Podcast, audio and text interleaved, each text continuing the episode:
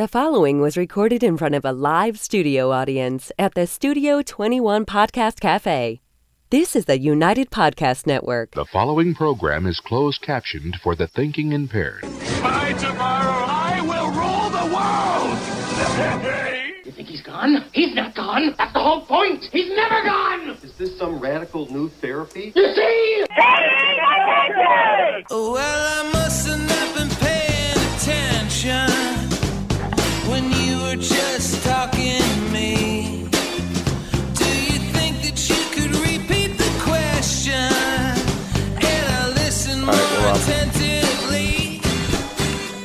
Alrighty.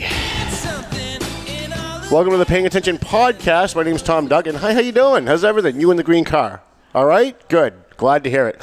We are high atop Two Guys Smoke Shop in Salem, New Hampshire at the Studio 21 Podcast Cafe. And um, we don't have Paul today. Um, Paul bailed on us last week for we don't know why, but uh, we told him that we were going to have a guest this week. And um, he's always complaining he doesn't get enough airtime. So I didn't want to have a guest on and have him get even less airtime because there's two other people sitting up here. So Well, um, Tom, you have to him the day be off. here to get airtime. That, well, that's right? true. You do have to show up, actually. Um, so, sitting to my left, we've got a great guest today, and this is something I've been looking forward to since she said she wanted to do the show. Uh, we have Methuen School Committee member Jana DiNatale. Now, did I say that right? Because there's two Janas and Jana or Jana. I can never figure you guys out. You did a great job. All Perfect. right. I'm going to do this because Jonathan didn't do a good good enough job. So um, we've got all of this stuff going on in the city of Methuen, Massachusetts. It's been a debacle. Everywhere I go, I'm in Boston, and people say, geez, what's going on in Methuen? I talked to friends. I actually talked to a friend of mine in New Mexico, Russ Contreras, not too long ago. He works for AP, and he's like, "Jesus, what is going on in Methuen with the cops and the and the and the overcharges in the school department? Well, what is happening in Methuen?" And so I thought a really good thing would be to have a member of the Methuen School Committee, since they're the reason why we have to have a four million dollar uh, borrowing measure in um, in Methuen. I wrote. I don't know if you read my comp, my uh, editorial this month, Jana. Um, we blamed you. So I said, "Stop, stop blaming the police. we got to blame the school committee and the schools because they're the ones that are four million dollars in the red that caused this financial mess." Um, so before we start, I think it's important for people to know who you are, um, get, kind of get a flavor for, um, you know, who you, who are you? You're married, you have kids. What do you what do you do for work outside of the school committee? Why did you run? You know, what is what is your vision for the schools? Just give us some basic stuff. Yeah. So, um, thank you for having me today. You're welcome. You have to speak up though, because Okay. it's audio. Okay. So, uh, yeah, I won't whisper. So, uh, I am a mom. I have two kids. They're 14 and 12. Um, they started school at the Timony in Methuen and um, continued on there through K to 8. My uh, youngest is going into eighth grade now. Um, I was on the PTO. I was working uh, as a prosecutor and uh, was very busy. I decided to be um, to take a little break from that after 12 years. When you say Um, you were prosecuted, was it like the Essex County uh, uh, pro, uh, District Attorney's Office? Yep, Okay. Essex County District Attorney's Office. Yep, and um, I was deputy director of training there when I left. Also working as an ADA, so I was prosecuting cases, but also teaching new ADAs um, the ins and outs of the job. And uh, I was prosecuting um, child abuse cases, uh, sexual assault cases, failure to register as a sex offender cases.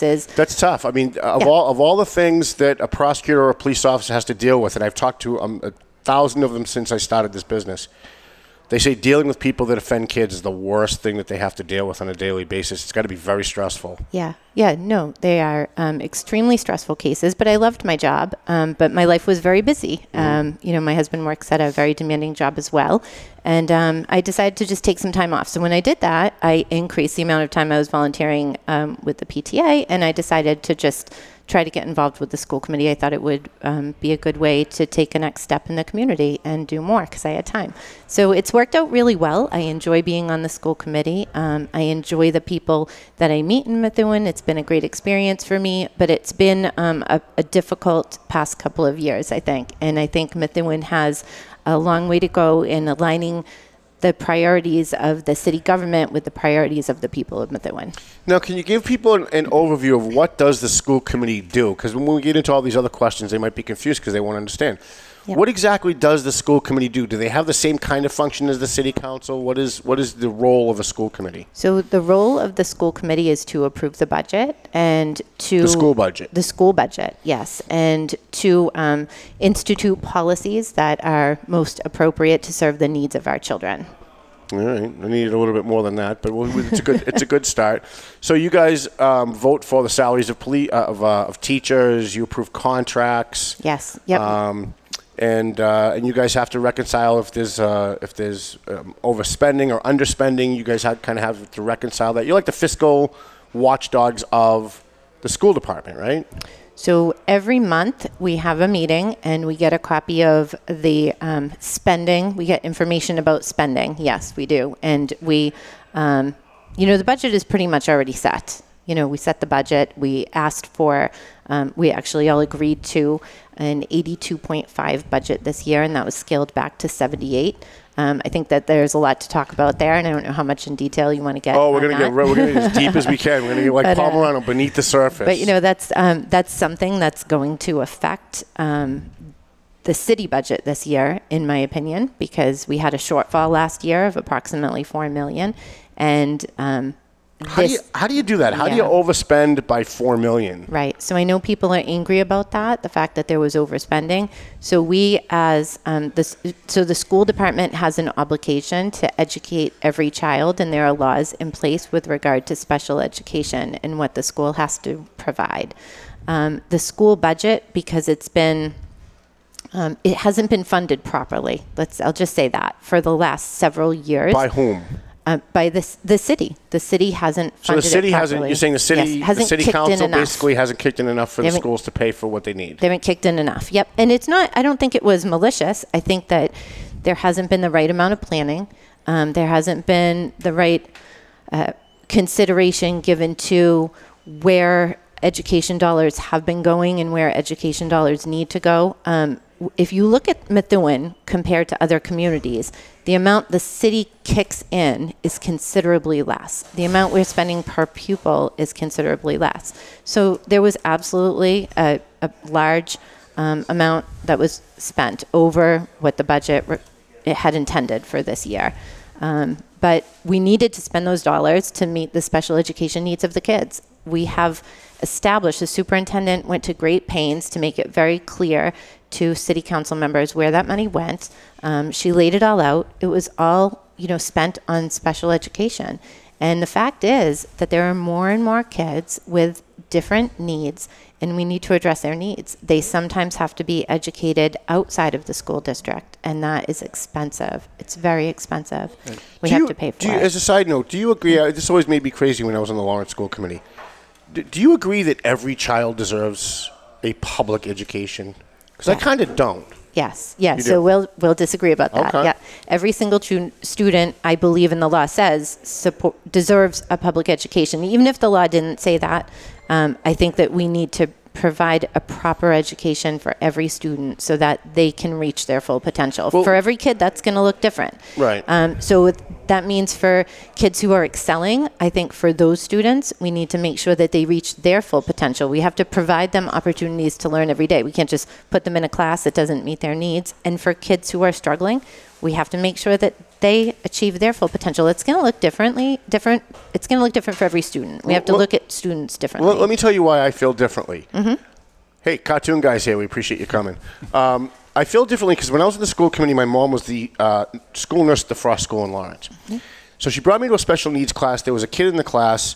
Um, he was in a wheelchair. His arms were um, um, they kind of went went in the wrong direction, and his independent plan, his goal for the year was to be able to hold a cup of water for five seconds without dropping it. So I thought, wow, like they're going to torture this kid, make him keep trying to hold a cup for five seconds when he's he's he's disabled. He's not going to be able to do it. But whatever. Two years later, I'm touring the Frost School again with my mom. We went into the same class, same kid. I said, well, what is his what is his goal this year? Like, did he achieve two years ago? Like, did he hold the cup? No, his his plan was still to hold a cup for five seconds. He's never going to do it. But so they kept his his goal for every single year was to be able to hold a cup without dropping it for five seconds and spilling it. And it just seems like an enormous amount of money for a kid who probably do much better being at home with mom and dad, my opinion. And so I see cases like that, and I'm, I'm not saying that all special needs cases like that. Obviously, you'd be an idiot to believe that. But there's an awful lot of cases like that where I don't, I don't know that every kid deserves an education in the public schools is, is a good thing. I think it's kind of a one-stop, one-stop shopping, one-size-fits-all kind of thing. Yeah. so- Thoughts, comments, questions? Yeah, yeah, lots of thoughts and comments. Um, our education plans don't look like that. They're very specific, and I think that's one thing that maybe people don't understand is the way that um, education has changed for students who have different needs. They, um, there are detailed education plans to help those students meet real educational goals. Um, and I've spent time, in fact, just this past year, I spent time going to the different schools um, with Gina Bozak, who oversees uh, the special ed throughout the Methuen Public Schools. And I went to the classes and I saw what the kids were learning, and it is substantial. Um, it is it's education that they need and deserve so that they can go out and be contributing members of our community. They absolutely um, deserve the services that they're getting, and it is helping them to grow up and be able to contribute, which is what we all want. Is, we is all there, want that for is there a way to measure that? Is there a way to con- quantify Yes. that these kids are progressing in some way? The special needs kids that you spend millions and millions and millions of dollars on. Um, is, is there is there like a sheet that says, you know, X number of kids couldn't do this before, but now they can? So part of the special ed program requires a significant amount of reporting. Um, you know, and some of that is confidential for the student themselves. You know, you might not be able to go and access that, but there are goals laid out at the beginning of the year, and there are reports to show that um, the children are achieving those goals. And if goals aren't being met, then there are other um, there's other assistance put in place to help the students meet those goals. It's not just a matter of setting a goal and then not doing much, and at the end of the year being uh, saying, like you said, oh well, that goal wasn't met. We're going to just do the same thing next year. Right. That's not what special education looks like. Okay. Special education is very different now, um, and I think that uh, we have enough. Uh, special education parents in Methuen that could, you know, speak to that. They could attest to that. Their kids are really excelling in their programs, and they're very grateful for the services that are being provided because they are making a big difference. If a parent doesn't, if a parent has a special needs child, Mm-hmm. and they don't want to subject them to the silliness of a public education system and just want to keep them home, are they allowed to do that, or are we now, or are parents now forced to put their kids into a public education system because there's this idea that every child deserves a public education? you know, parents can homeschool their children. A lot of parents decide to homeschool their children. So they have to, so they would have to homeschool them. They can't just let the kids stay home. Like he's special needs, you know, maybe there's some kids that just don't want that. Yeah. So, um, I, you know, to tell you the truth, I don't know the specifics about what's required for homeschooling, Fair but. Um, I, I think that there are some rules in place to make sure that parents aren't just keeping their kids home. Every kid does deserve an education. So, You think so? Jenna, I was. I think so. I was That's the voice of purgatory. Ed Sullivan's Yeah. got a question. Well, I was on, on the Go fi- it. finance committee in Yeah. my town in Massachusetts, and the thing that I was surprised about and didn't realize is how high the out-of-district expenses were, for s- Yes. and how uncontrollable those are. You know, so it are. always seemed like it was a big balance between trying to decide how much to invest in district Mm-hmm. for services versus okay well we're just not going to be able to service this child we need to send them out of district Yes, so that is absolutely true. Um, let me speak to both parts of that. So here in Methuen, um, we try to keep students in district as much as possible because that's where we're going to have the biggest savings. And frankly, we can see right in front of us how those kids are doing. So I think that that's really good. I've seen our special edu- education classrooms. Like I said, they're great places. I was so impressed when I went around and I looked at the classrooms and what the kids are doing. They were all active, they were engaged, they were learning. It was a really good environment. The kids were happy, the teachers were. Um, focused they had them involved. It was just a great experience for me to see that going from school to school to school classroom to classroom to classroom. There was not one classroom that i walked into where i said uh, this doesn't look right. I was very impressed. Um, so to know that we can bring services in-house is it's a great thing it saves us a lot of money as soon as our students go out of district you're absolutely right we lose all control And of it- how much that's Right. going to cost. even transportation costs for out of district is Yes. astronomical It's very expensive. We have to pay the transportation. Um, and we have to pay the tuition. The tuitions are going up. That's one of the things when I talked to you, Tom, earlier about the fact that we were um, at a 78 budget and we had started at an 82.5. That 82.5, it provided for what we saw as the likely increase in both out of out of um, out of the district tuitions and the increase in transportation. And the budget as it stands right now does not provide for those things. Like a lot of districts, they have a fund set aside, uh, extra money, if you will, for when you go over, when new kids move into the district, when an um, out of district placement raises their rate of tuition, they can go to that fund and say, okay, we're going to take money from that so that we're not over budget like Methuen And was the, this year. The challenge, We don't have Tom, is that you know the special special needs is mandated by law. Mm-hmm. So if you keep the budget the same, and the special needs grow, and you have to stay in budget, all you can do is shrink regular student education in Yeah. order to meet the budget. So it's a challenging situation, I think. So I have liberal friends that always tell me there's no such thing as an unfunded mandate. It's all a right wing conspiracy. It doesn't exist. And then at the local level, I always look like whenever there's a national narrative, I look at the local level to see what's true and what's not true. And I look at you guys and I hear your superintendent consistently say this is an unfunded mandate. We have $4 million in additional special ed costs that we are mandated by the state to spend, and they're not giving us the money to pay for it. What's the truth? So it's an unfunded mandate. The, so every Wait, so so the national narrative is wrong? There, there is such a thing as an there unfunded is such a mandate? thing as an unfunded mandate. Unbelievable. We're getting some monies back, but it is not the full amount that we're spending, that we're required to spend. Right. To me, that is not a properly funded mandate. So why haven't the ed- why hasn't the education community, especially the teachers unions, which are so vocal about getting more money and so vocal about you know having to do less work and negotiating contracts and picketing the governor when they don't get their way, why haven't they stormed uh, the, the, state house with pitchforks and, tor- and, and torches and said, "Hey, what's wrong with you guys? You're mandating that we spend millions of dollars that we don't have." Yeah, I can't speak to that. I don't know why they're not doing um, some things or why they are doing other things that I, I think uh, the focus is just a little bit off. But what I can say is this um, I can say what I'm doing about it. And um, What are you doing about it, Jana DiNatale? Well, one of the things that I'm, d- I'm doing is supporting Christina Minicucci, who we uh, talked about earlier. Yeah, that's but, crazy. uh, I know, and you know what? I've been getting a lot of heat for it in my community, and it's very. It was very difficult for me because you know, as people from Methuen know, Lisa Ferry is our other candidate, and she's from Methuen, and I really like Lisa. She's an awesome person. Um, but during the whole fiscal crisis, as it played out, Christina Minicucci, without um, you know, without us having any relationship, called me once, twice, sometimes three times a week to talk about what was going on and how she and I could work together in the future to make sure that Methuen schools weren't in the same place. Did you ever get a similar phone call from any members of the city council? I didn't get no, I didn't get it. She was the p- only person that was calling me to reach out to me to say, "What can we do to make sure that your students, your schools aren't in the same place next year?" That was so I was so impressed by that that after the fourth call, I finally said, "Hey, you know what? I really think we need to sit down and talk. I want to learn more about what you're doing and why you're doing it." So she and I come from a little bit of a different place. Um, I think she is a more liberal candidate than I am Somewhat of an understatement. generally. But sometimes I think that when you're talking about local politics, it doesn't matter if you're a Democrat or Republican. What matters is what you want to do for the community.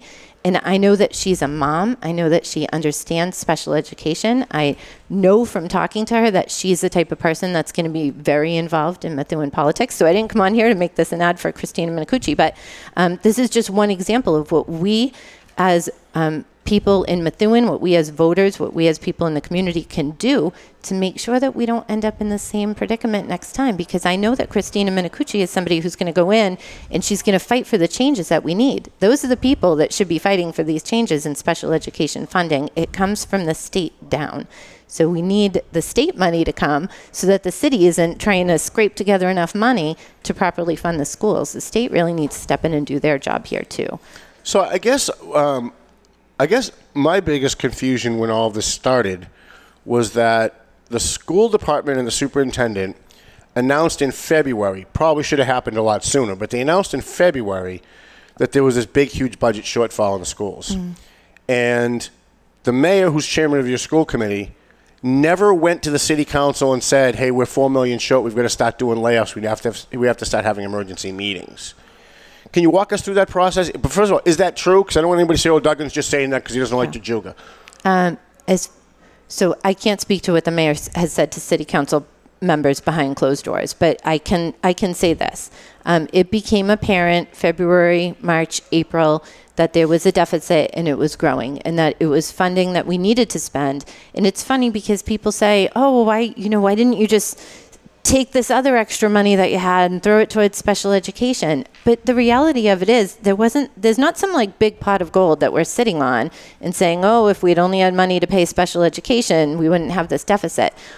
The school budget has been like I said before, underfunded to the point where there is no extra anywhere. At the end of the year, there's not like a bunch of extra money that we're sitting on that, oh, we should have just moved it over. No, that money isn't there. There's no extra anywhere. We're spending all of the money to educate the kids, to pay the teachers, to get um, the support staff into the classrooms, to provide the kids with the programs that they need to be c- good contributing members of society, to be doing something positive after school. Um, we're giving them transportation. You know, th- we're spending the money. It's all going to the kids. Um, so, you know, I think it's I think it's difficult that that information wasn't conveyed when it became apparent that there was a deficit. Um, I, as a school committee member, I've said many times, and I've said to Tim Wood, I know you and I have talked privately. Um, would I do things differently about how that information was conveyed now? I sure would. At the time, um, you know, in February, March, when we started talking about a deficit, a deficit, I thought that our mayor was going to carry that information over to city council. Um, I thought it would be And you're saying he didn't. he didn't to, as far as i know again he he didn't and i'm really surprised about that i just don't understand how um, how that information doesn't get carried over and and it wasn't secret information it wasn't information that we gave to him in a in a back room we were sitting in an open public meeting the meetings were televised and you know i don't our city council right now is working really hard, and I think that they're doing an amazing job. All of them. They're working around the clock. They're working so hard, I and they don't that. get paid the big bucks. They're all great people. They're doing it for the right reasons. But I also did have an expectation, like I was watching their meetings, that they were watching ours. No, you can't. You, you can't. You can't assume that. I shouldn't. I shouldn't have assumed it, and that was a mistake. And I'm not going to make that assumption again. But I did assume that you know folks were tuning into the to the meetings, and I. It was a surprise to me when people said, "What? Like we have a deficit? How? Why didn't I know this? Like Can we were find ta- a way to blame Nick, Nick DiZoglio? Stop it. We were ta- we were talking about it. You know, we were talking about it, and I remember I think it was like March or April where I actually, you know, highlighted the number and I circled it, and I asked the business manager to explain it, and um, you know, he said that this is the amount for special ed, and we're waiting on Medicaid reimbursements, and we don't know how much that's going to be because you know that's an unpredictable number. And it, it, but we knew there was going to be a deficit, and I thought people knew. And if I could go back and do it differently now, um, I would perhaps go to a city council meeting myself and, and just stand up and say, "Have you been watching? Did you see this?" I, I might um, particularly, you know, instruct or ask the school committee to instruct the superintendent to go before city council. Um, you I- know, I I, thi- I thought thi- these conversations were happening. I really did, and it was discouraging to learn that they weren't. I think the position that I and I think Tim Wood shares this position is that you guys shouldn't have had to take a vote to direct the superintendent to go stand before the city council and sound the alarm bell. Uh, If the mayor, who was supposed to do it and neglected his duties again and didn't do it, shouldn't the superintendent have just taken it upon herself when that next meeting happened and he didn't tell anybody to then just pick up the phone and call school city council members and say, "Listen, I know you had a meeting last night. Maybe the mayor forgot, but he really should have told you X, Y, and Z. We got a big problem here. Shouldn't she have just? She's the chief executive officer of the school department. Shouldn't she have just done it? Shouldn't that be part of her job? So I don't know that it's helpful for me at this point to sit and and point fingers at people and blame them and say that they should have or should not have done something. Why not? I think I will say this. I have asked I don't think it's. I think, by the way, I, not to be combative, but I think that actually is your it's job. okay. It's okay. I so um, I looked at my job when this happened, and you know I, the communications that I thought were happening weren't. I was asking all the questions on the floor that I thought I should be asking to bring issues to light for the public. Um, when I found out that the communications that I thought were happening were not, I reached out to the Attorney General's office and I asked them to conduct an investigation. That's God- what I thought. God bless that's you. what I thought my job was. Did, how, after they laughed at you and hung up, then what happened? they didn't laugh at me and hang up. No? Um, I, in fact, just called back um, probably about two weeks ago now to ask if they needed further information, if there was anything I could do. Um, I actually have to return a call to somebody there because I got a call back from them when I was on vacation. Um, I don't think it's my job to point fingers. I think it's their job to do an investigation. And if somebody did something wrong or didn't do their job, including me, um, I I think they should tell us. They should let us know. I think I did my job, and I'm not saying that in a defensive sort of way. I just was doing what I thought was best for the community. I was bringing things to light that I thought should be made public. I thought communications were happening that clearly were not, and I'm learning from that moving forward. Um, that's all I can do. What I can say is we need to do better for next year, and that's why I've spoken to um, city councilors on privately. I've tried to um, make statements publicly, including the one I'm about to make, which is that the $78 million budget that we have now is not um, going to be enough to cover special education funding again if there are the increases that have that we can easily project. Um, you know, we can look at what's happened in the past and we can use the, that information to forecast what our expenses might be and probably will be. I, I think another point is that uh, special education expenses are going up much Yes. Mm-hmm. more quickly than other expenses because we'd see that too when we looked at the numbers. Okay, the school gets 3% more for next year. Yes. Great, except that the special ed expenses went up 20%, for example. That's exactly it. That's exactly it. And, you know, I don't think that there's a general understanding of that in the community that when they see, okay, the school department gets this increased percentage, all of that and more is being eaten up by special ed. And I'm not saying that it shouldn't be. I think the money needs to go there. Where, right now, whether I think so, whether you think so or not, the law says we have to spend that money. And so if that percentage is greater than the percentage increase in our general budget, then all the other kids, that means stuff's being cut. Yeah, and if It I- means it means changes are happening to education for children in the district or programs in the district. And our superintendent and our staff, they're amazing. They've made it seem like we haven't been losing that money by working really hard to compensate so that the kids still have the same experience. And that's one thing that's gotten really unnoticed in all of this. I think that um, the school administration has been hammered and, and oh they're top heavy we're spending too much money. They're working so hard for every year over the past at least three to five years to make up for this difference that we're spending in special ed to make sure that all the other kids are still having the same experience. They're doing they're really doing more with less we hear that expression all the time but they're really Does that doing does it Does that include having a principal for each school and a principal for each grade and a vice principal for each school and several vice principals for each school? Like. I look at the middle management there and I hear the superintendent say, "Oh, we have to lay off teachers. The sky is falling." And then I look at like how much how many administrators there are, and I think, "Wow, wait a minute. The Eagle Tribune published." The police salaries, and they're not the reason why we're in a four million dollar deficit, but they never bothered to publish the school administrators' salaries, which is the reason why we're Mm-hmm. in this four million dollar mess. So, so I'm happy to speak to that. So, when I was a kid growing up, we had um, a, a school that was K to four, and then we had a junior high, um, and you know we had a K to four, we had a five to eight, we had um, you know, a principal and a vice principal at each of those schools, and that is, was commonly accepted that you'd have, the, have these little schools and you'd have a principal and a vice principal. Right now, at say the Timony, where my daughter goes to school, we have a principal for the entire K to eight. It's a huge school. Right. There's a lot of kids there. Um, that one principal. And then we have a principal for the upper school and a principal for the lower school. Now, what does That's that mean, like- upper school, lower school? I went to a regular school, so, I have no idea what all any of that means. So K to four is the lower school, Okay. and five to eight is the upper school. Okay. So I don't necessarily think that's super top heavy. We have the principal who oversees the whole thing. Mm-hmm. We have the the principal for each of the upper and lower. We have um, somebody working in special ed to oversee the special ed. We had deans. Those deans are were cut with the cuts, you know, that we had to make.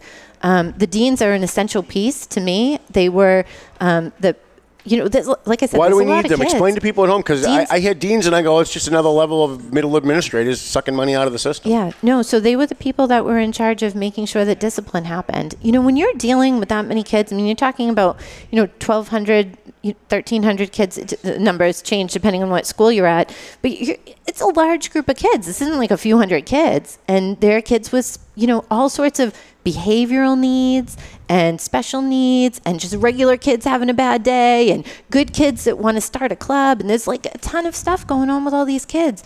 And you're talking about a few people that are overseeing what's happening in the schools every day.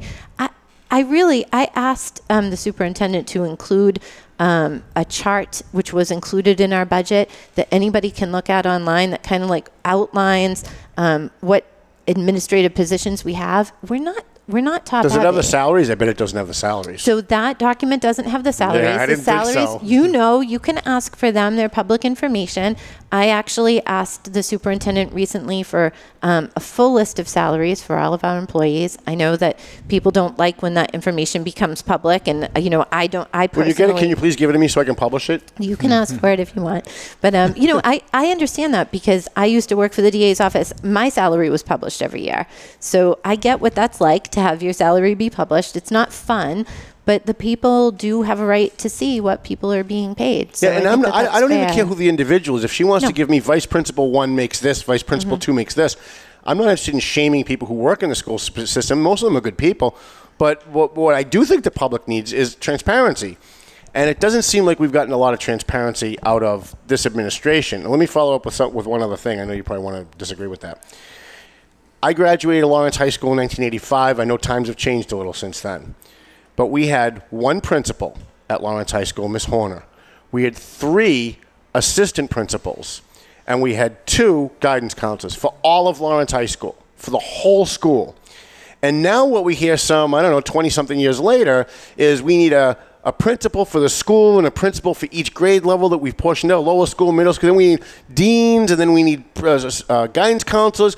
And I look at all of this and I go, it just seems like it's padding school departments with middle level administrators that really we were able to do without for years and years and years and years and decades before now. Yeah. So th- the education philosophy has overall changed, I think, over the years. And that But yeah, requires. now, now it's just teaching politics, by no, the way. We'll it. get to that after the break. That requires more. That requires more attention um, to children. So, for instance, at our high school, right, we have a principal, and we have, um, you know, basically principals that are in charge of each grade level, and we have more guidance counselors. And the reason we have that is because look at all of the issues. When you were a kid, when I was a kid, if we got in trouble at school, I don't know about you, but we would get sent home. That was it. You got sent home. Um, you got expelled.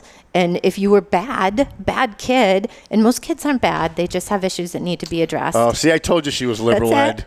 she, she pushed back on that, but she's proving it No, every no, time she answers a question. So I so all right. I will say this: when it comes to kids, I do think we need to be finding out what the issues are and helping them um, address those issues. That's our, respons- our responsibility as adults and their children. Um, so when we're talking about children, yes, I do want to provide them with services, and I don't think, and we don't in Methuen, just send kids home. We deal with their issues. We help them to you know, overcome whatever it is that they need to overcome, whether it's social, emotional, psychological, behavioral. Do you think Um, there are some kids that are just bad kids?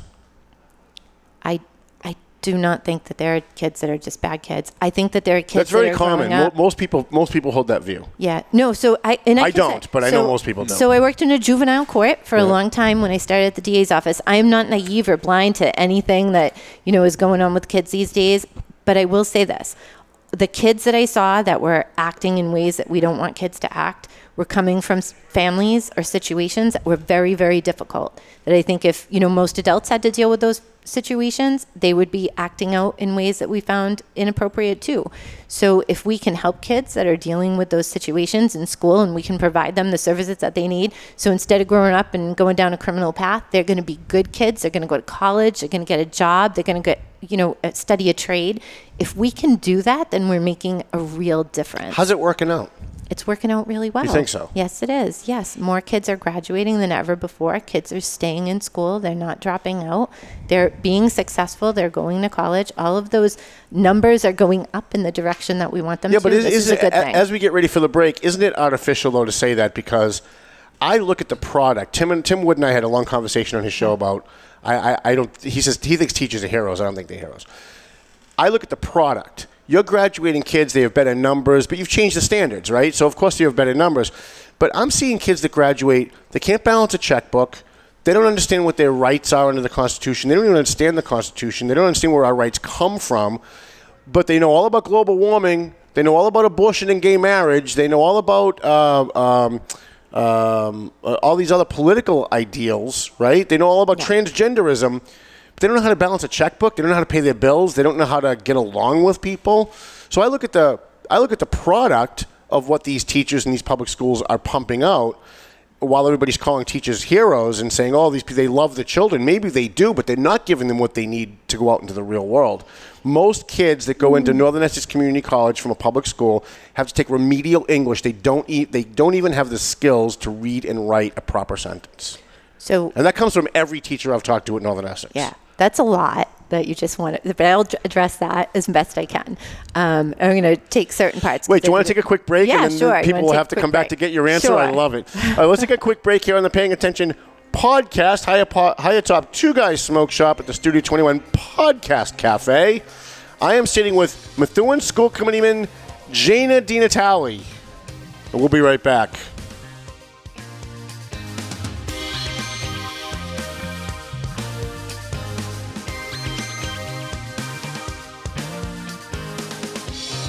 A&M Auto Body. We got our friend Angelo over there. Angelo Memolo over there. He does great work on your car. So if you got a ding in your car, somebody hit you, you got a mechanical problem, you bring it to A&M Auto. He's on South Broadway in Lawrence on Inman Street. Angelo will take care of you. Um, so what's the address there? 341 Three- South Broadway, Lawrence, Massachusetts. Then we got Joe Zingales, Rosanna Zingales Lopez from Century 21.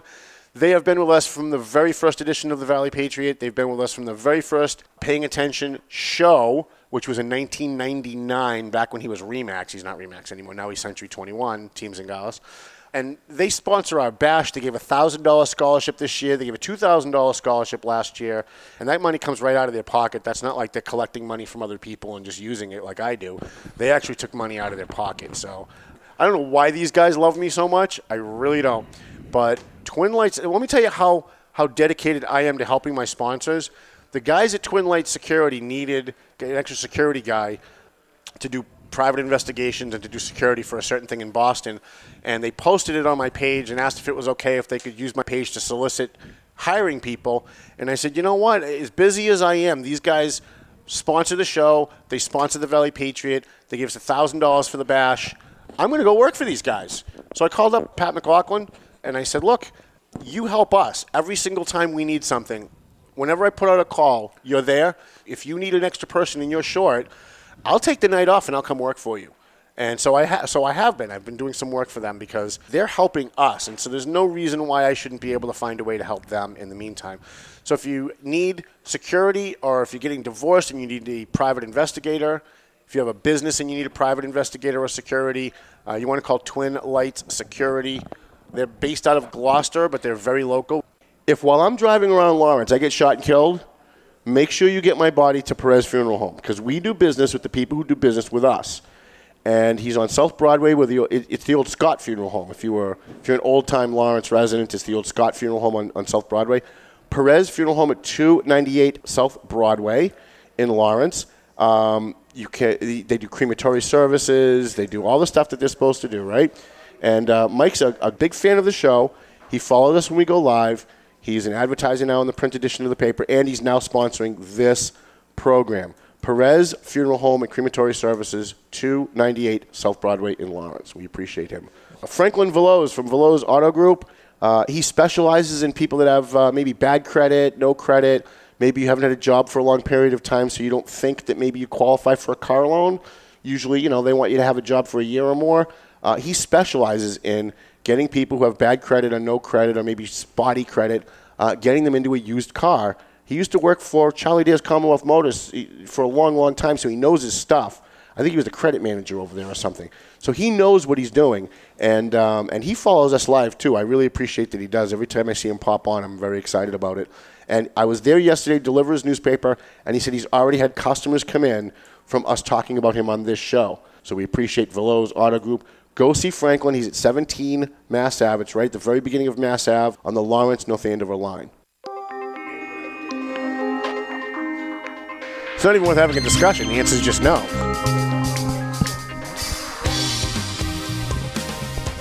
Alrighty, we're back. I'm Tom Duggan on the Paying Attention podcast. Hi atop Two Guys Smoke Shop here in Salem, New Hampshire on 28 at the Studio 21 Podcast Cafe. And um, if you get a chance to watch any of the other UPN network uh, shows here at Studio 21 Podcast Cafe, I'm going to be a guest on Political TNT. I can't wait for that. That's going to be so much fun. Um, I, it's my favorite. It's my favorite show that I watch on um, on the UPN network.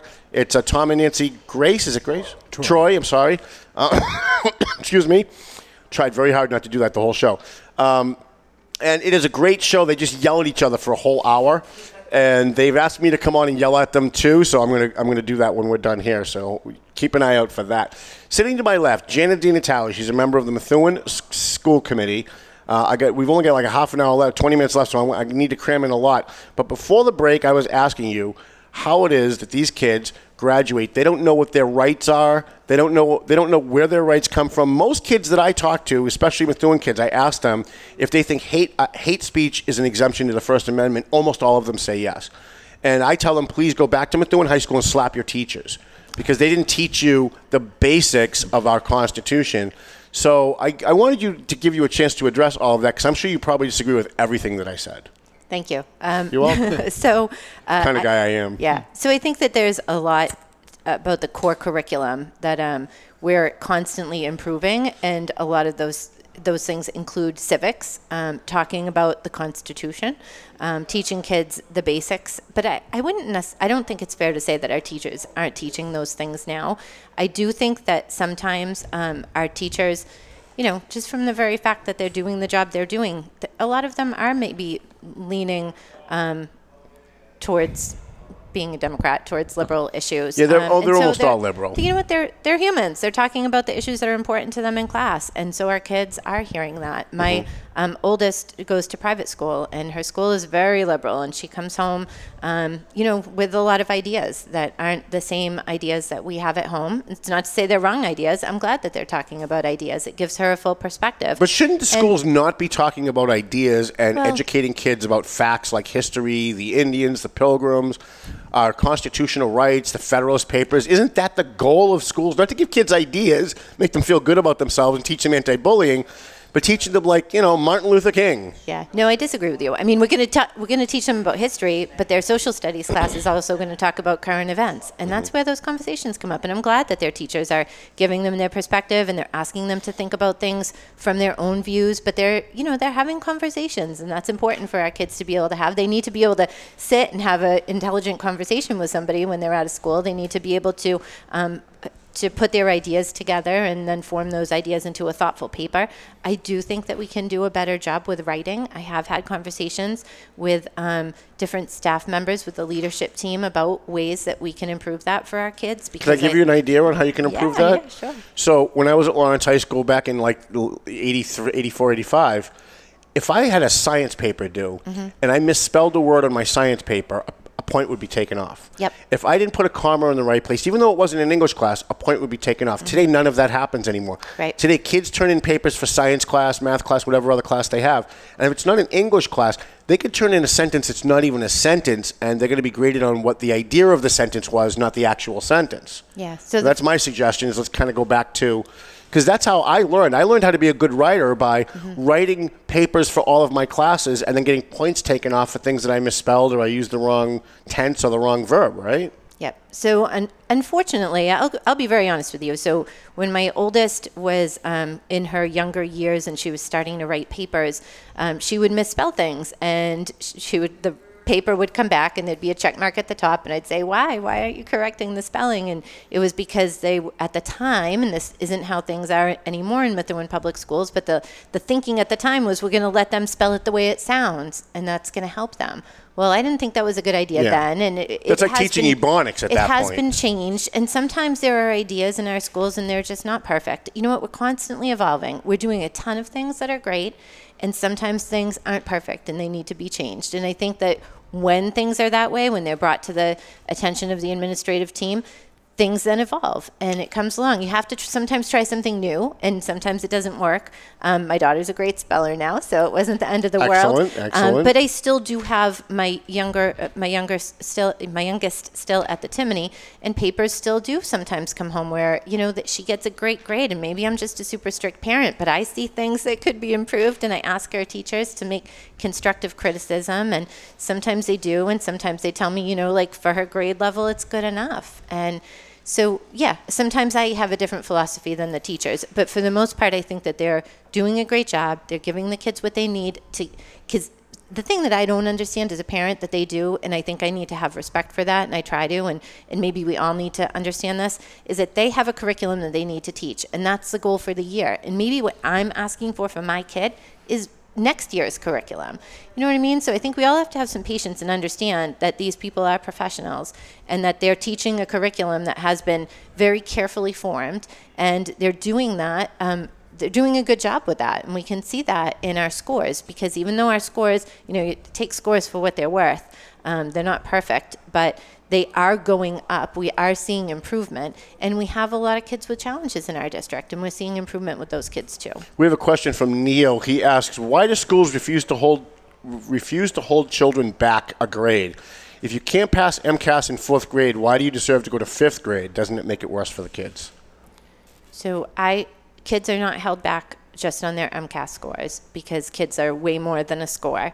Um, the MCAS score Oh, isn't God, you're even. killing no, me. stop it. I mean, they're really seriously. To you're going to hold a kid back on the on just a score.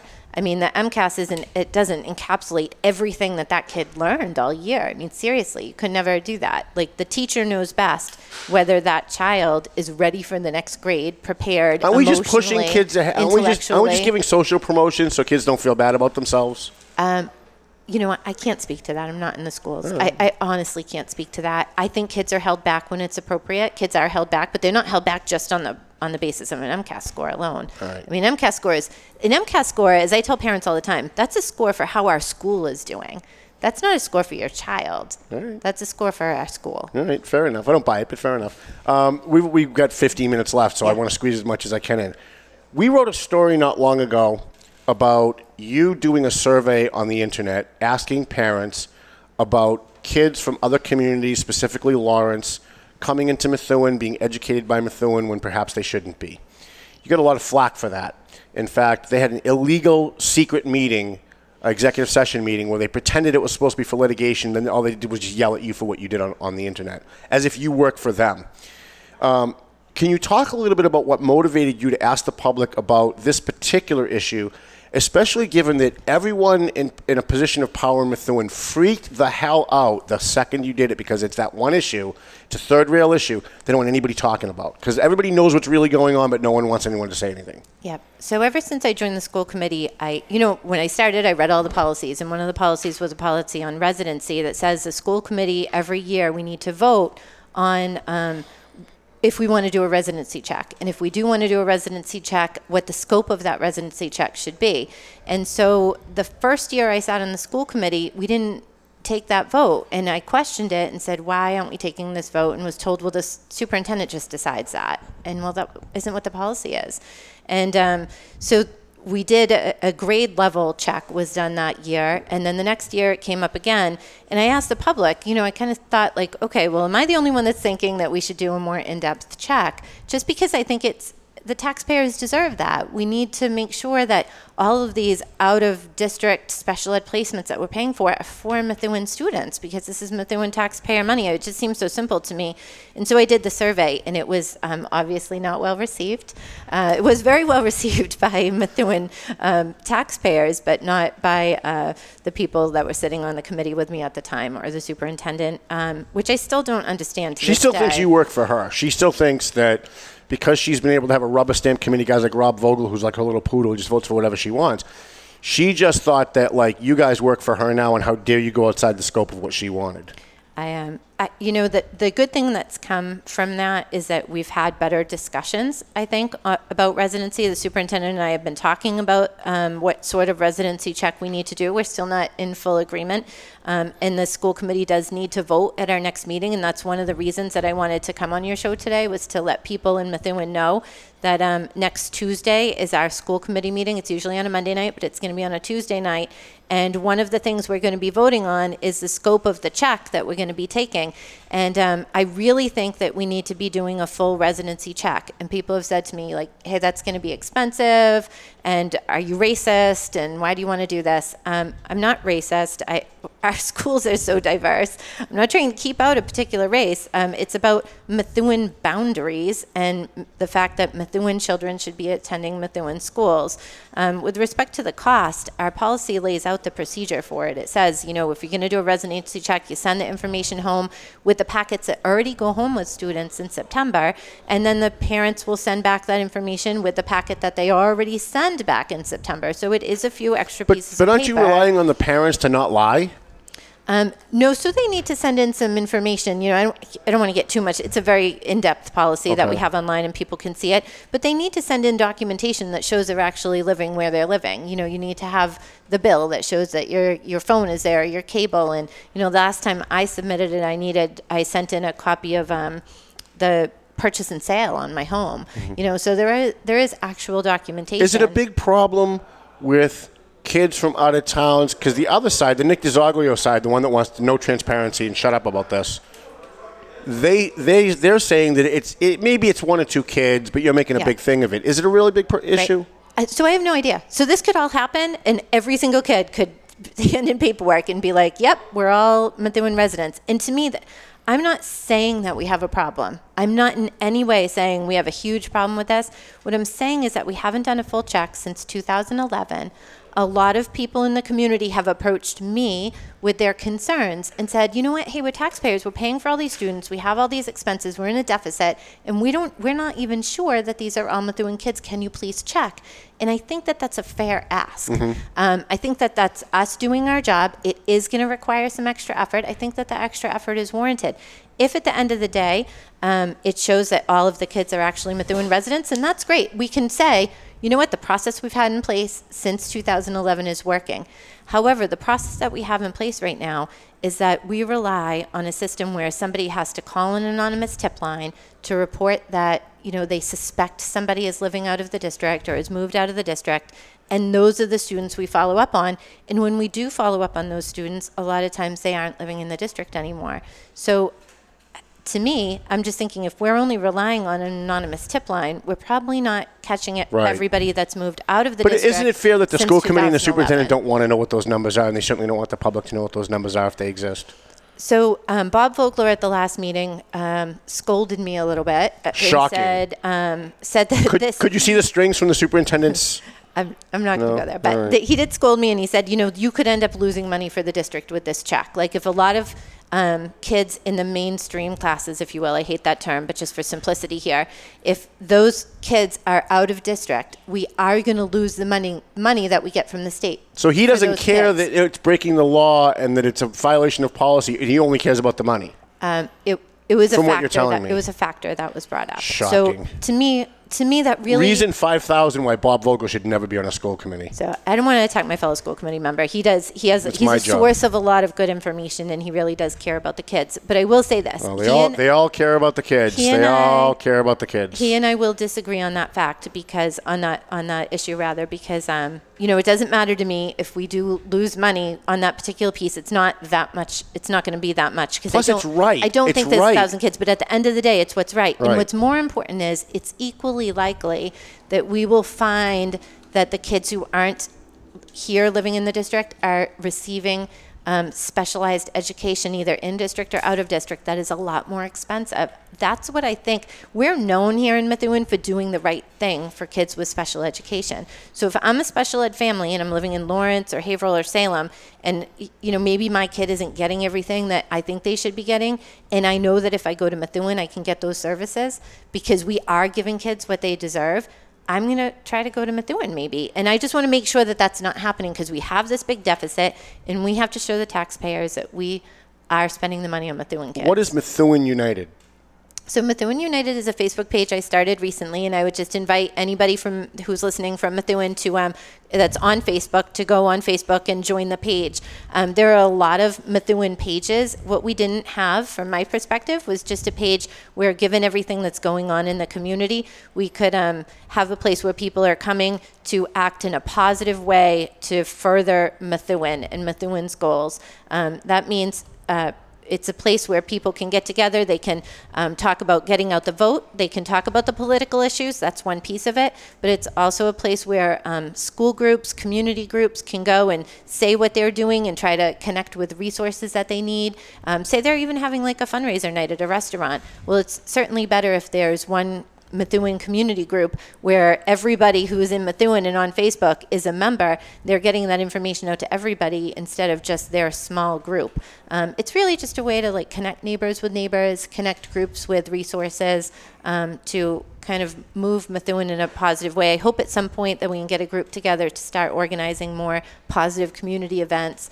Um, just really kind of, it's at its infancy, so we'll see where it goes. But I really hope that people from Methuen get involved because at at a very minimum, I hope it's a place where people can go and share information and it will get to everybody in Methuen um, without having any other other goal. You know, no political leaning one way or another. All right, now I'm going to make you feel even more uncomfortable because we got about uh, five minutes left, and I really want an answer to this because it's, it's my pet peeve and it's really been bothering me for a long time. So in the last election, I showed up at a fundraiser for a school committee member, and there is the superintendent. And I thought, wow, she owes her job to them. They vote on her contract. It's a total conflict of interest for her to even be in the room. And the answer that I got was, yeah, but she didn't buy a ticket, which to me makes it worse because now she got something for free, right? So I went over and I said to the superintendent respectfully, and not in front of a lot of people, I wasn't trying to embarrass her, listen, you can't be here. I did the same thing with the previous Lawrence police chief when he showed up at a Dan Rivera event. I'm like, you, he signed your contract, you can't be here. And she's like, well, you know, it's a, I got all these excuses. Well, everybody does it. I go to all of them. It's not a big deal. I'm not showing favoritism. And uh, and I got a commitment from her that she just wouldn't do it anymore. I'm like, look, I could take your picture right now, put it in the put it in the Valley Patriot, and you'd be in big trouble. I'm, I'm not going to do that, but please just don't do it again. Well, a couple nights later, I'm at Bada Bing's, and I think it was a fundraiser for either you or uh, DJ maybe, um, and she was there again. And I was like, wow, like I don't get this at all. She now knows because I told her that this is completely inappropriate. It's a complete conflict of interest. I went over. I'm like, "What are you doing here?" Oh, I'm leaving. I just came by to say hello. Well, two other me, two other school committee fundraisers later, she's still showing up at these. Did she ever show up at any of yours? Number one, and number two, what do you think about the person who is your underling, the person you're in charge of, blatantly and publicly violating conflicts of interest laws by showing up at school committee fundraisers for people who vote on her contract? So, no, she hasn't come to my fundraiser. She didn't come to yours. Um, Are you the only one? Because I think she I went to all the rest of them. I don't know. We don't, you know, we have a good working relationship. I know you're more worried about what your colleagues are going to think about your um, answer, but I think the public really needs an answer we on don't, this. Uh, we don't always see eye to eye on everything, so that's not super surprising to me. Um, in fact, I didn't even have a fundraiser the last time around. Um, so we make three thousand dollars basically to uh, to do this job. Um, I end up spending about 30 hours a week doing the job. If you're going to do it right, it's kind of like a real part-time to full-time job. It's like 11 cents an hour. And then I, I turn around, I use the money I, I earn for this um, to donate to the kids groups in Methuen, and I use it for my campaign, so I don't have to have a lot of fundraisers and do fundraising because I just don't think it should even be a part of this job. Because specifically for that reason, I think that um, when you're doing that sort of fundraising, it's influencing the way that you're going to make decisions later on. And for me, I just really don't want. Um, I don't want that to be a part of it, so I try to do as little fundraising as I can. Um, and yeah, she But what about the what about the superintendent? She works for you. You're her boss. Yep. Why has she been allowed to get away with this? Is it because everybody on the committee are people whose fundraisers she showed up at? I mean, why why is it allowed? Why is there no letter to the ethics commission? Why is there no complaint filed that she is just blatantly and publicly doing this? Yeah, I don't. I can't answer that. I never. Um, you know, I, think it would be up to somebody like you if you thought there was an ethics violation to file the letter. You know, because that's the only way. Yeah, they don't, they don't not, investigate. I'm not interested in getting her. In, I'm not interested in getting her in Yeah, trouble. But no, what what puzzles me is that she has bosses who see this going on and they look the other way. And my position politically is that sets a tone for her to be able to do whatever. That sends her a signal. She can do whatever the hell she wants because she's got a school board on her side. She's got a bunch of poodles that just they they're bobbleheads. They bobble. Yes, and whatever she wants. Yep, you're right, Judy. And and it oh, it gives her the impression she can do whatever she wants. And I think the last couple of years have showed that that's what she's done.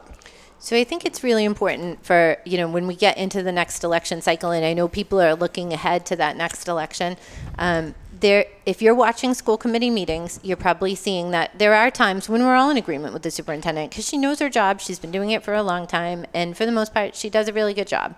Um, oh, she's a nice lady, and I'm sure she loves puppies. yeah. But but no, no, no. But just let me finish. So, you, what people are going to see when they watch the school committee meetings is they're going to see some of us are more outspoken about the issues than others, and about doing things in a different way. Um, and and I think people should start thinking about what sort of members they want on the school committee. I know the school committee isn't the you know the hot thing that everybody's following all the time, but I think that you want some people that are not just going to agree be, to agree. I think you have to agree because it's a good idea. I think you have to agree because it's the right thing for the Methuen or because it's the right thing for the kids or both. But I don't think you should agree just because the superintendent comes out and says it's a good idea. She has to explain it. She has to make sure that it's a good idea. She has to show us why it's a good idea, and then we vote yes on it. Mm-hmm. If people are voting for people that are just going to agree to, to agree, then they're going to get results that maybe aren't the results that they want.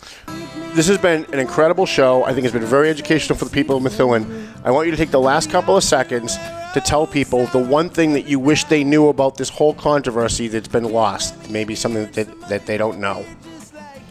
Oh, I don't know? know that I have any secret that people don't know. But I would say this the one positive that's come out of it is there's a heck of a lot of people who weren't involved before saying that they're going to step up, they're going to pay attention, um, they're going to stay involved. And I would just encourage all those people to continue doing that because that's how we're going to see real positive change here in Methuen. Jana DiNatale, did you have fun? I had a great time. Will you Thank come you back? for having me. Of course. Excellent. We'd love to have you back. Maybe she can fill in for Paul when Paul doesn't show up. I think she did a great job. That's another full time job. Right? Listen, everyone, uh, we have our friend Kim Anderson who's looking for a kidney. You can email her if you know anybody interested at kimkidney1960 at gmail.com. The Valley Patriot is out on the street. The August edition. Our editorial is about uh, stop blaming the Methuen police. It's her fault.